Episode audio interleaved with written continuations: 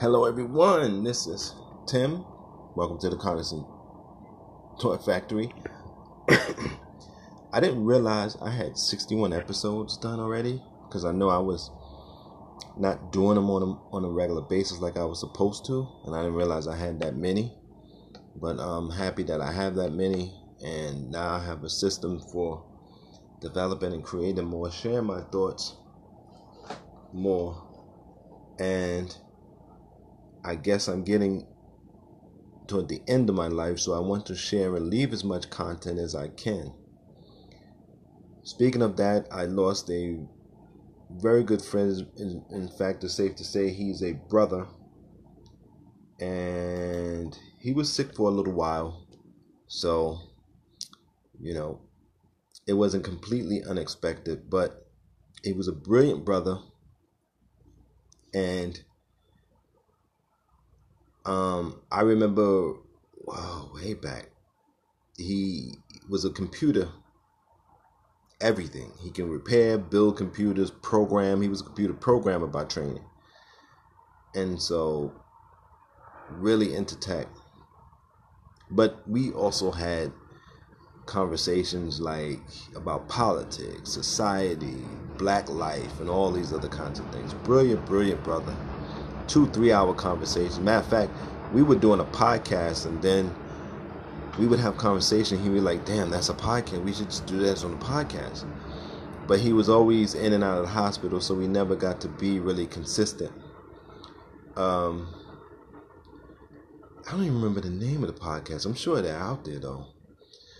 Um, so you know, he was trying to do a black business doing computer repair and and he would go to people's houses and I remember one time going with him to a house to help and keep him company and he worked on this guy's computer system for all day. And the black guy didn't even feed him and didn't even really want to pay him much. Kind of just threw him some money. And uh, we were so upset when we left there. So just kind of pissed off. Um, he offered me some. I said, no, I'm not going to take any. I really did. I didn't do much work there. I just kind of kept a company, handed him things here and there if he needed, whatever. Um, but it, it, it just was disgusting. And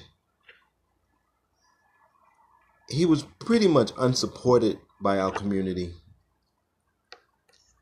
for the most part, um, ignored by our community, like a lot of brilliant people in our community are. And it, it got me to thinking: is the only way a black man who has who's thoughtful could have any peace is just to pass on? Because one of the things that um, we felt, and I talked to his mom and said, well, you know, she was with him during his last hours, and um, he's at peace, and we all know that he's at peace. His mom said he was in a lot of pain. So he's at peace now. And usually when black people die, we do die in most painful ways. Because painful in life, painful in death. Um, so, yeah, it got me wondering is that the only way a black man can find any peace? In this society. I mean, because so many things are uh, dumped on us. So many systems and institutions are grinding us down by design. So many people are either uh, are either saying, "Hey, you know, just you got to do what you got to do to stay in there and get ground down. Try to get ground down slow." Slower than quicker. That's what our community does. We we once had a community that would say, "Man, we're not gonna let them grind us down. We're gonna develop and build organization institutions to combat that, or to give us what those institutions can't give us. We're gonna have study groups in schools to give us because the school ain't no good. We're gonna have community gardens and maybe um, people who cook and make plates because fast food was no good. We're gonna have uh, card games and rent parties because social services wasn't giving us enough or forcing the man to leave the house and all these other things like that. And sometimes we do both. We do social services and have rent parties. Card parties where the house would get a certain amount and that's how people paid their rent. Um, we have none of that any today. None of that. And so so you wonder again, do we get any peace? and I'm not sure. I mean, I, I don't I don't think we do. I I'm I'm not don't think I'm going to get any, but I do hope that my nephews, who are younger than me, get some. I mean, because life you should have some peace of mind when you're alive. You shouldn't have to wait for the great by and by, because if that's the case, then black people in the same condition today than we've been in our whole well not our whole time here but since enslavement in the united states on this territory. And as a matter of fact if that is the case and we're in that condition just like our our ancestors were we're actually doing worse because at least our ancestors did have the slave quarters and we don't even have that we don't even have the projects anymore I walk by projects trying to find some stable housing. Still don't have any, by the way. That's why I need your support. I need you to donate, sponsor, or however you want to do it. Go to the website, join the Conerson Center. But I, you know, I walk by projects right here in Queens, Far Rockaway, to with an application, and people treated me like I was a foreigner. And my people go back to sharecropping in Mississippi. So, um, this is what this is what we're dealing with. So, okay. Again, I mean, I, I'm genuinely asking. Oh, that's a street sweeper. Hold on, hold on. See that? Street sweepers going by. Raw podcast, very raw. So again, I, I asked the question um, when will we get peace? You know, when? And um, I really think I need you all to answer that. Will we ever? I don't know. And if we don't get peace, when do even the people holding us down get any peace? Because holding people down to the bottom takes a certain amount of energy, a certain amount of time, and a certain amount of grinding on the human spirit as well not as bad as the people on the bottom, but it does. It it takes a toll. And I just wish that we had the courage to say, all right, we're not gonna do it. We're gonna stop drinking ourselves to death, stop smoking ourselves to death, stop drugging ourselves to death, and just deal with this race issue, deal with the injustices in this society. Because they're very easy to deal with we know the resources are there. We know um, everything we need to answer to solve these problems is right here, and and and the solutions are easy to implement. But you got to take down these systems that are built on grinding human beings so other human beings can profit. That you have to do. And too many of us are still too comfortable in these systems and institutions to do that. But it has to be done or else we're finished all of us. Yeah we'll go first. Black people will go first which in an ironic way means we'll find peace first before you all do. Then the people holding us down will. Because even if we only find peace in death we'll be gone before you know you get any peace. And you the people who are holding us down. And you the gatekeepers the black gatekeepers who are lying and the black parents who are misdirecting and misguiding your children and all that.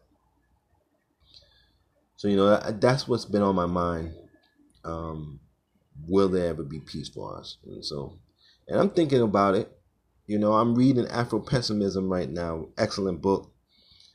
And um, from what I understand, he thinks the author thinks that the world has to end for black people to get peace on earth. So he could be right. I don't know. But you tell me what you think. Um, let's go on to the next issue. If you want to support this podcast, you can support directly or go to the website and join the Conerson Center. Okay. Black parents. Schools getting ready to start back up. Schools were terrible before the pandemic. They destroyed your mind. Now there's a chance that school may destroy your child's body. What will it take for black parents to finally say, okay, enough is enough? Now, I will have to say, the largest group of homeschoolers after COVID are black parents. New new homeschoolers now are black parents. So that makes me feel good. That makes me feel like something's happening. Um, it's still a small amount, but if we're if we are the largest number of new cases, that means we we learned something from 2020. It means we love our children enough, at least those parents, to not put them in mental, psychological, and physical danger. Now, I never became a parent. I never became a parent because I, I knew one, I didn't have a community that was intact to bring my child into. And it really does take a village, and our village doesn't function like shit. It doesn't believe it is a village. It doesn't believe in unity. It believes in rugged individualism, which is a fantasy. It believes in the American dream, which is a nightmare. I don't know how our community got like this. Well, I, I know how, but why we embrace such insanity? Maybe it's mental exhaustion, it's fear, maybe it's just we don't give a damn anymore, so we'll just we're just gonna live um, unrealistic, fantastic lives until we go, and we're gonna throw ourselves into the grinder and just let it grind us down quick. Um, maybe it's a combination of all those things, but I do know that we don't have that as a community. I also didn't have children because I don't have the the resources. There's social capital, but there's there's material capital, and I can never uh, attain the resources because Black people usually don't attain the resources. The majority of us, we work, we scratch, we claw, but we never get where we need to be. We never get the stability we need. Um, and when you black and a man and stand up for yourself, you're definitely not gonna ever have the resources. I've always known that. Um, it's destroyed a lot of my relationships with other black people because they have chosen fantasy, and that's fine, and they don't respect reality that I live in, and that's fine. Um, everybody has to do whatever gets them through the day. I can't do fantasy, they can't do reality. I don't know what else to say. So I can never bring a child into that. Because if I'm teaching my child reality and they're teaching their children fantasy, then my child is going to have the same miserable life that I've had. Right? Same failed relationships, failed marriages, failed that I had. And so I never had children because I, I thought about this when I had children. That's another thing. I thought about what it would be like to have children. I was never now, people call me selfish for not having children, but the reality is, I was never so selfish that I just had a baby just because I could. I thought about what the baby would go through. Always. And even at 50, I'm always thinking about what young people need. How do we make the society for them? Because that's what human beings are supposed to do. We're group beings. We can think um, and plan for the future any species wants to survive. So when you have children, you're trying to keep the species going. There are people having children and destroying the planet at the same time or destroying the planet's ability to take care of those children. Which is insane to me. And that that gets labeled as selfless. What I'm doing gets labeled as selfish. And this is the kind of madness that it's like to be in America, but to be in the black community. So, um, I've never seen black stability. well, that's a lot. I saw when I was young in the in the seventies, mid late seventies, but I haven't seen black stability since nineteen eighty or nineteen late nineteen seventies, where we had someone who sold plates. We had a black woman who had a candy store. We had a black man who ran numbers in the store. We had black black um butchers in the in the supermarket or superette with a butcher in the back had black guys from the neighborhood working in it. So, but that disappeared in the 80s, and I haven't seen black stability since then. So, it's been what, 40, 40 years, 30, 40 years? Yeah, I'm almost 50, so say from the time I'm 10 on. So, yeah, about 40 years. And so, I would never bring a child into that. That's just me.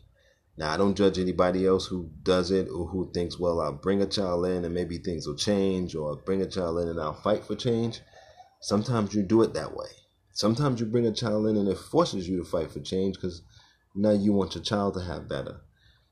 And I guess that's fine, but I thought of these things ahead of time. And um, I'm looked at as weird for that in the black community, nowhere else. So I don't know what that tells you about us. Um, but you know, I feel for black parents. I don't know what else to tell them other than I created the Conerson Center so you have a space to go to teach your children. Um, you can use the, the public parks if you want to do social activities with other children. If you get a good block of, you know, a few blocks of people who homeschool and y'all all meet at the park a certain day, that's the physical education for your children if they're young. Um, even if they're in middle school, middle school, you can get kickballs. You can get for cheap. You can get little rubber footballs for cheap. You can get these things for two, three dollars. You can get basketballs for for for fifteen, twenty dollars, and you can get jump ropes for five dollars. You can get these things for cheap and have gym class right outside. If you don't have a group, you can get these for your child or your children. Um, you have science all around you. Mathematics, there's websites for that. Um, I think khanacademy.org. My wife said that that's the best math. She's a math person, and she said that's the best math best math program she's ever seen.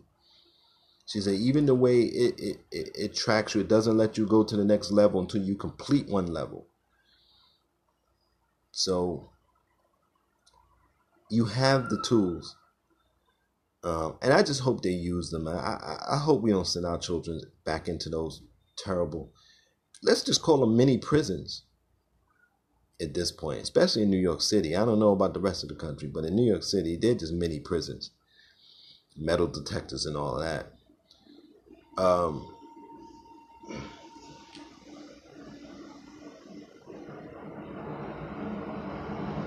uh, I guess we have a running theme because now we're going to talk about, and I, I've been kind of talking about this, and it's, I've been thinking about black suffering. That's the elevated train behind me. By the way, there are black people living underneath the elevated train in a little, sort of like a tent city. So they basically take their shopping carts and they lay them down on the side and they sit on them, and I think they lay on them sometimes they have blankets. Sometimes they disappear, so I don't know where they're going. If they found the spot somewhere. Um, when it gets too rainy or too cold, I'll, I'll see. Um, I was thinking about joining them, but last night they were arguing and fighting, and I'm like, eh, I don't know. That's not peaceful. I mean, I would think if you created a tent city, you don't got nothing else. What are you arguing for? But I guess we suffer so much that we can't help ourselves. But black suffering, and I've been thinking, you know, we know black suffering fuels the rest of the society. It was built that way. But I'm starting to realize and starting to realize for the last few years that people get off on black people suffering. I think white people get a it's a psycho psychosexual thing going on. I think they get aroused. I think that Chauvin was aroused when he was killing George Floyd. I think he got off on it. Um, and I've known this for some time. I, I've watched white people will pick a fight with us and watch us yell and scream and get angry and kind of take in that energy. It's like they like it. They feed off of it. Like some kind of energy vampires. And it's not just them either. It's other blacks will do it. We'll, we'll try to pick a thing. I've seen other blacks come at me with things trying to make me fight them. So, or argue with them. So, I mean, I was suffering. People get off on it. Black people and white people get off on it. Some black people think it's heroic. I suffer and I don't ever fight the, the, the institutions that make me suffer, but I just suffer, suffer, and I take it. I'm a man. Or I'm a strong black woman because I take the suffering. No, I'm tired of suffering. And I want us to fight the institutions causing the suffering, build institutions where we don't have to deal with those things that are causing us suffering. Suffering is not a cool thing. And it doesn't make you stronger, it just grinds you down. Period. That's why we're not living long. That's why black men are dying in their 30s, 40s, 50s. I mean, it's outrageous. Um, by the way, my friend who passed was 57, I believe. So, young by American standards, but about right by black standards. And this is what I'm saying. It, it, it, it's not right that a brilliant brother like that is gone so soon. So, um, I don't know. I don't know. Uh, but yeah, I, I think we need to shift how we think about black suffering. Um, I've done it long ago because I don't find anything sexy about suffering. I don't find anything power empowering about suffering. So I've been doing the content for the Conerson Center for years, but I just recently incorporated because I've been advised to um, to give some more legitimacy to the group. I'm thinking about having a website, but I'm kind of torn.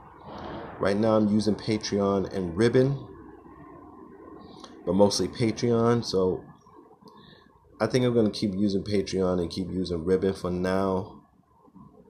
And I have some of my work in stores and Etsy and all those kinds of places, but most of my stuff you can get on Patreon.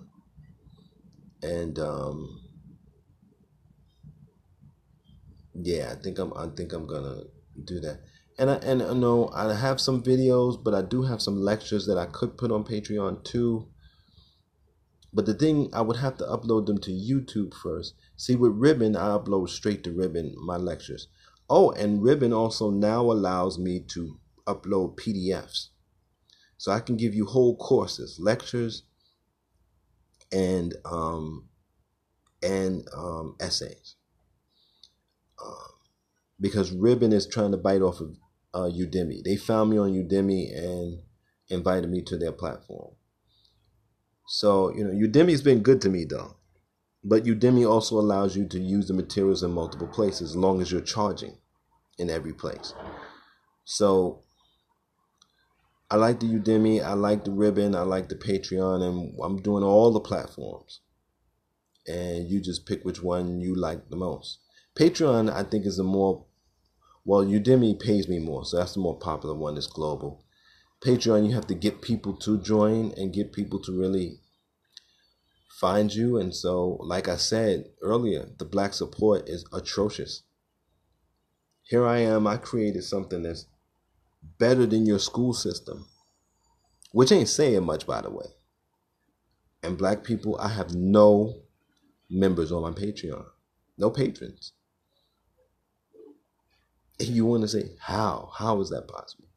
And what does that say about black people?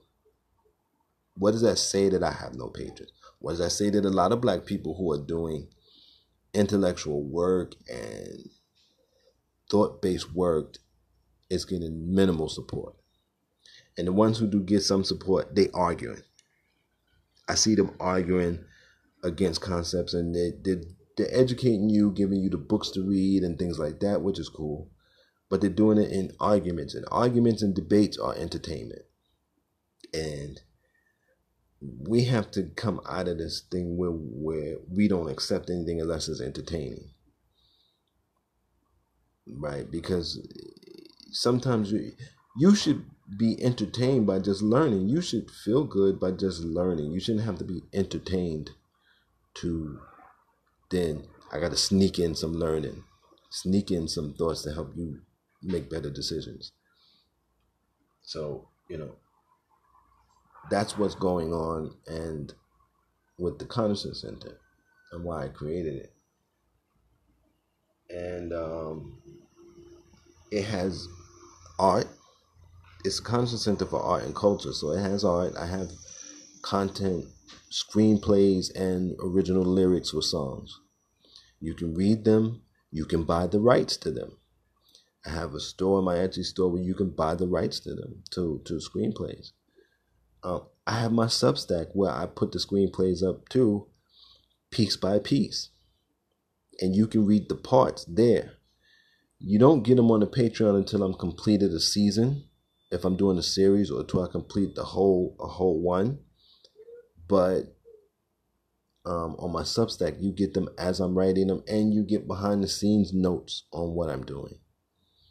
So, um, and the Substack is very affordable. Well, actually, the Patreon has an affordable tier too. But to get the fiction and to get the other stuff, it's a little more. My Substack, I started, and I have one member, my sisters, supporting me on my Substack. So I have one on my Substack. I had one sister on my Patreon, but I think she couldn't afford to keep going, and I appreciate that she supported me for as long as she did. Um, so I have no patrons, one Substack. My classes on Udemy have been taken 94 times, so I'm proud of that. Because the essays, the academic papers alone are worth the course on Udemy. I usually get five or six academic papers on different books. And I'm trying to do all the classics. I did Christmas Carol, 1984. I use barn burning in one of my courses, so I'm trying to use the classics and um, do some classes on those classics. Um, so uh, that's what I'm doing with that, and I'm just I, all I can do is my part, and I'm enjoying doing my part. And if I die tomorrow, it's there. And if anyone comes across it to say, well, he did his part. And that's basically what you you live for. You try to do your part. You offer what you can. Whether people take it or not is not really up to you. Rather people use it. Because we are in a situation where it's either you're going to live a thought-based life or you're going to die. There's no room. So i want us to live all of us but definitely of course i'm black and we've been dying for so long that I really just want us to live. And I want you, other people, to stop contributing to our death because that's no life for you either. That's really not a life. So all of us are stuck in this thing and it's not helping any of us. Um, want to talk more about will human beings break out of this false paradigms? And again, race is a false paradigm. Um, capitalism is a false paradigm. The fact that you have to live this way, there are multiple ways that you can trade, because ca- economics is basically about bartering and trading. That's all economics is. And first of all, the fact that you want to build your society around economics is a false paradigm. It's a false um, belief because you should never build your society around economics ever. It should be built around a certain code of conduct and a certain set of standards.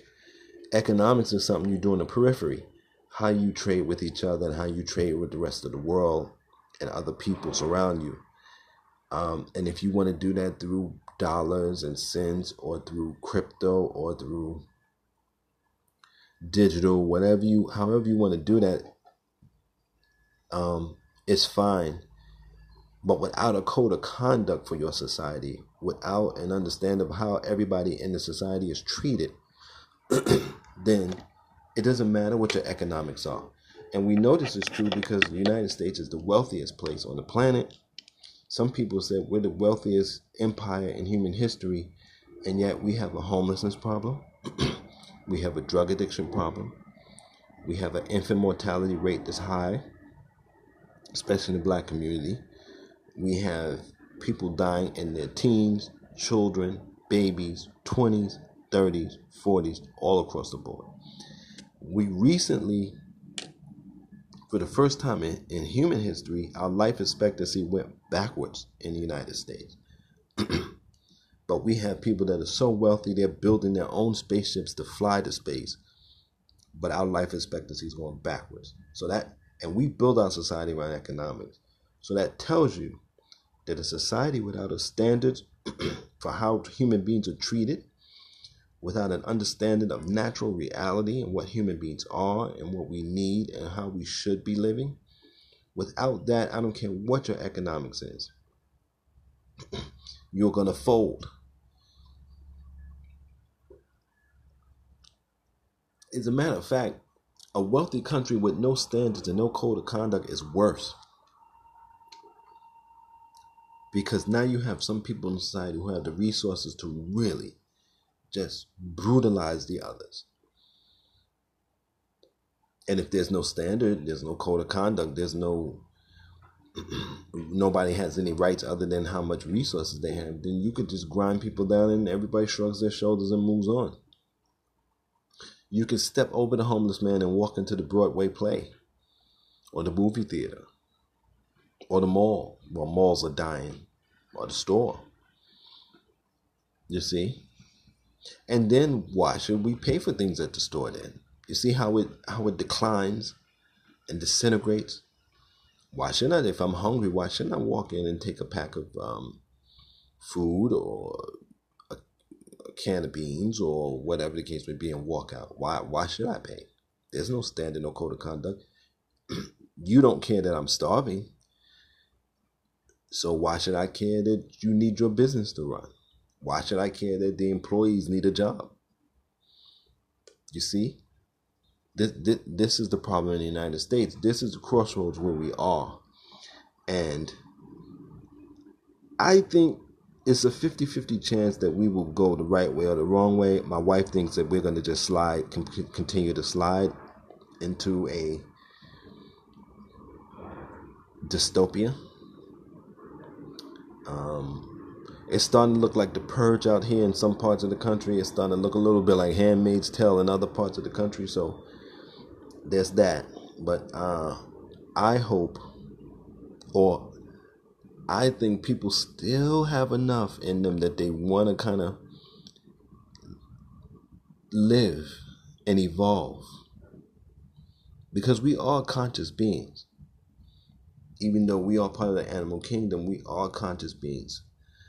And people do better when they have thought based lives. They really do. Although the system tries to make you think just go along to get along, but you really do better as a human being. Right? So, uh, we'll see. Well, we're kind of 60 40 towards the purge society. We're slipping um, we'll see what happens when all of these rent moratoriums and unemployment things lapse and all these things like we can slip into a 70-30 we can slip into an 80-20 real quick so we'll see how what happens between september i know my unemployment ends federal unemployment in september and so does my state in september 5th so i'll see what happens between then and um between September 5th and um, December 31st. Because that's going to be the telltale sign. What's going to happen on the local level in New York City. Um, our city public advocate said the same thing I've been saying on these podcasts for years. Why do we have homeless people in empty apartments? And why are we paying $3,500 per bed, per bunk to maintain a shelter where we can do direct stimulus, which we know works, direct payment for an apartment, a $1,200 apartment, a $1,500. Even if you want to say a $2,000 apartment, you're paying $3,500 for a bunk in a prison, basically.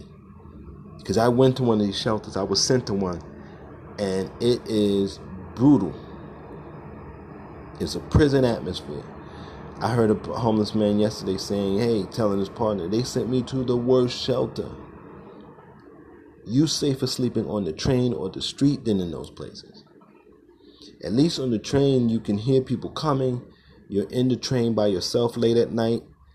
When you're bunked up in these dorms with all kinds of, of, of, of brutal human beings, you can be gutted in your sleep and you're boxed in because it's a dorm with little sections. And I went to Swartz Islands, Ward's Island, awful, terrible. Was basically Rikers Island. I don't want to say remodeled, but just um, what do you say? Uh, that they're just using it now for shelters instead of prisoners. But they didn't do any remodeling, any of it. So, um, I don't know. You just, the city council and people are starting to actually put the question out there. Why is that? And there is no reason. So we'll see. New York City Housing Authority has a lot of money. But like I said, I think that's going to go to immigrants. I don't think that's going to go to Americans. So we'll see what happens with that. Um, and so yeah, we will we'll, we we wonder will human beings do it? Will we evolve as a thought-based conscious species or will we die out like insane, mad, just insane people? depraved, uncivilized beings? And that's the question. So far, my wife is right. We're leaning toward the mad, uncivilized. But people are still asking questions. Like I said, the city council and the, and the public advocate still saying, wait a minute, this doesn't make sense. So the so the justice concept is still there. The rational mind is still there. It's out in the public sphere, it's just will we embrace it and push that? Or will we say, I got to get mine because they're trying to get theirs? Or will we become more and more and more regressive? Will we spiral down? You already know why I do all my work is that I want us to go evolve and continue to be here. I want young people to continue to live. I have young people in my family. I see young people on the street. I don't want them to go through what we went through. So hopefully um, all of my work is not just something for historians to look at but that's not up to me it's up to you all. And again support me directly or go to the website and i appreciate you i appreciate you. And until next time try to stay safe try to stay sane